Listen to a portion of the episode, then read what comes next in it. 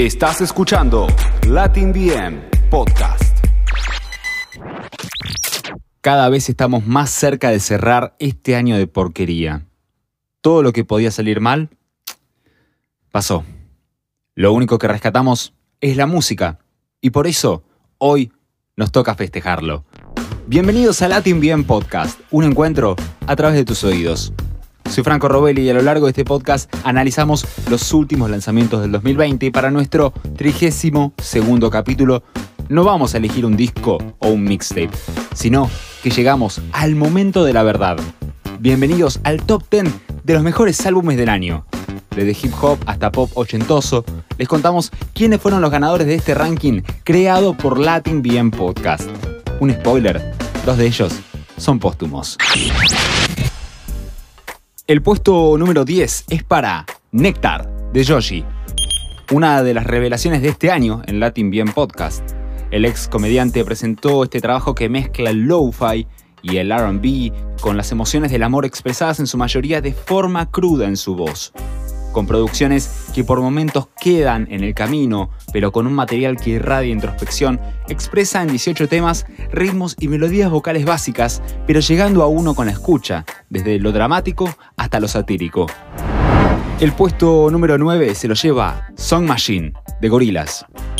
El proyecto de singles de la banda británica cuenta con featurings en cada una de sus 11 canciones, en su versión estándar, sin una bajada a un estilo definido, aunque, siendo gorilas, ¿a quién le podría sorprender eso? Cada tema es una historia, una emoción distinta, con ritmos que pasan desde el reggae hasta el punk y con mensajes que abordan las drogas, el amor e incluso la política. Tal vez esa montaña rusa no fue un gran factor positivo, pero su calidad de selección es claramente para sacarse el sombrero. El puesto número 8 es para Ubicación en tiempo real de Barbie Recanati el primer LP solista de la ex Utopians, donde desde el New Wave y el rock alternativo de los 80 aborda temas como la soledad, el amor y el desamor en un mundo que nunca atravesó y nunca pensó en una fucking pandemia. Se separa de Teoría Espacial, su primer EP, para que su identidad en la música nacional tenga firma propia, donde en este caso hay atrevimiento, melancolía, con ritmos e instrumentos que mezclan la nueva tecnología con las clásicas y distorsivas guitarras. El puesto número 7 es de Shoot for Stars, Aim for the Moon, de Pop Smoke. Tal vez acá en Argentina no sea tan popular o pocos mencionan a este artista como favorito, pero en Estados Unidos es la voz actual contra la discriminación racial. Con influencias del hip hop de la costa este, más en detalle de 50 Cent, Pop Smoke, fallecido el febrero pasado, presenta un trabajo oscuro y atrevido que con los excesos de featurings apagan un poco la esencia de la intimidad del drill que bien supo representar Smoke.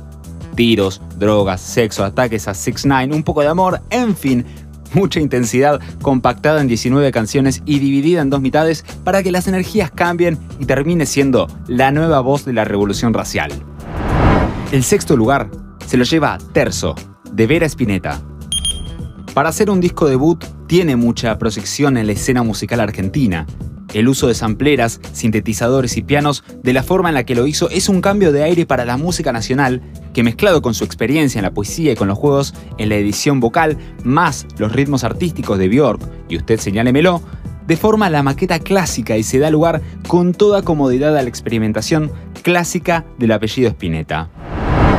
Y ahora arrancamos con la segunda mitad de nuestro top 10 en Latin Bien Podcast con el puesto número 5, que se lo lleva No Pressure de Logic. El disco Despedida de Logic, valga la redundancia, fue uno de los mejores trabajos de hip hop del año que mezclado con el RB, el lo-fi y el jazz cuenta su nueva vida como padre y reflexiones de su vida antes y después del éxito. Logic cierra su carrera mixeando estilos y sampleando a artistas que marcaron a fuego su música, como Kanye West, Eminem, Erika Badu y muchos, muchos más. Las emociones plasmadas en las rimas son enlazadas por inteligencia artificial, mientras que con No ID en la producción y Orson Welles en los extremos del álbum, la narrativa lírica es exquisita en el viaje con las melodías. El puesto número 4 se lo lleva Los años futuros, de 1915. Una de las grandes revelaciones en la música argentina, que con este último disco, los colores y la diversión en la expresión vocal se reflejan de tal forma que eleva lo compuesto musicalmente.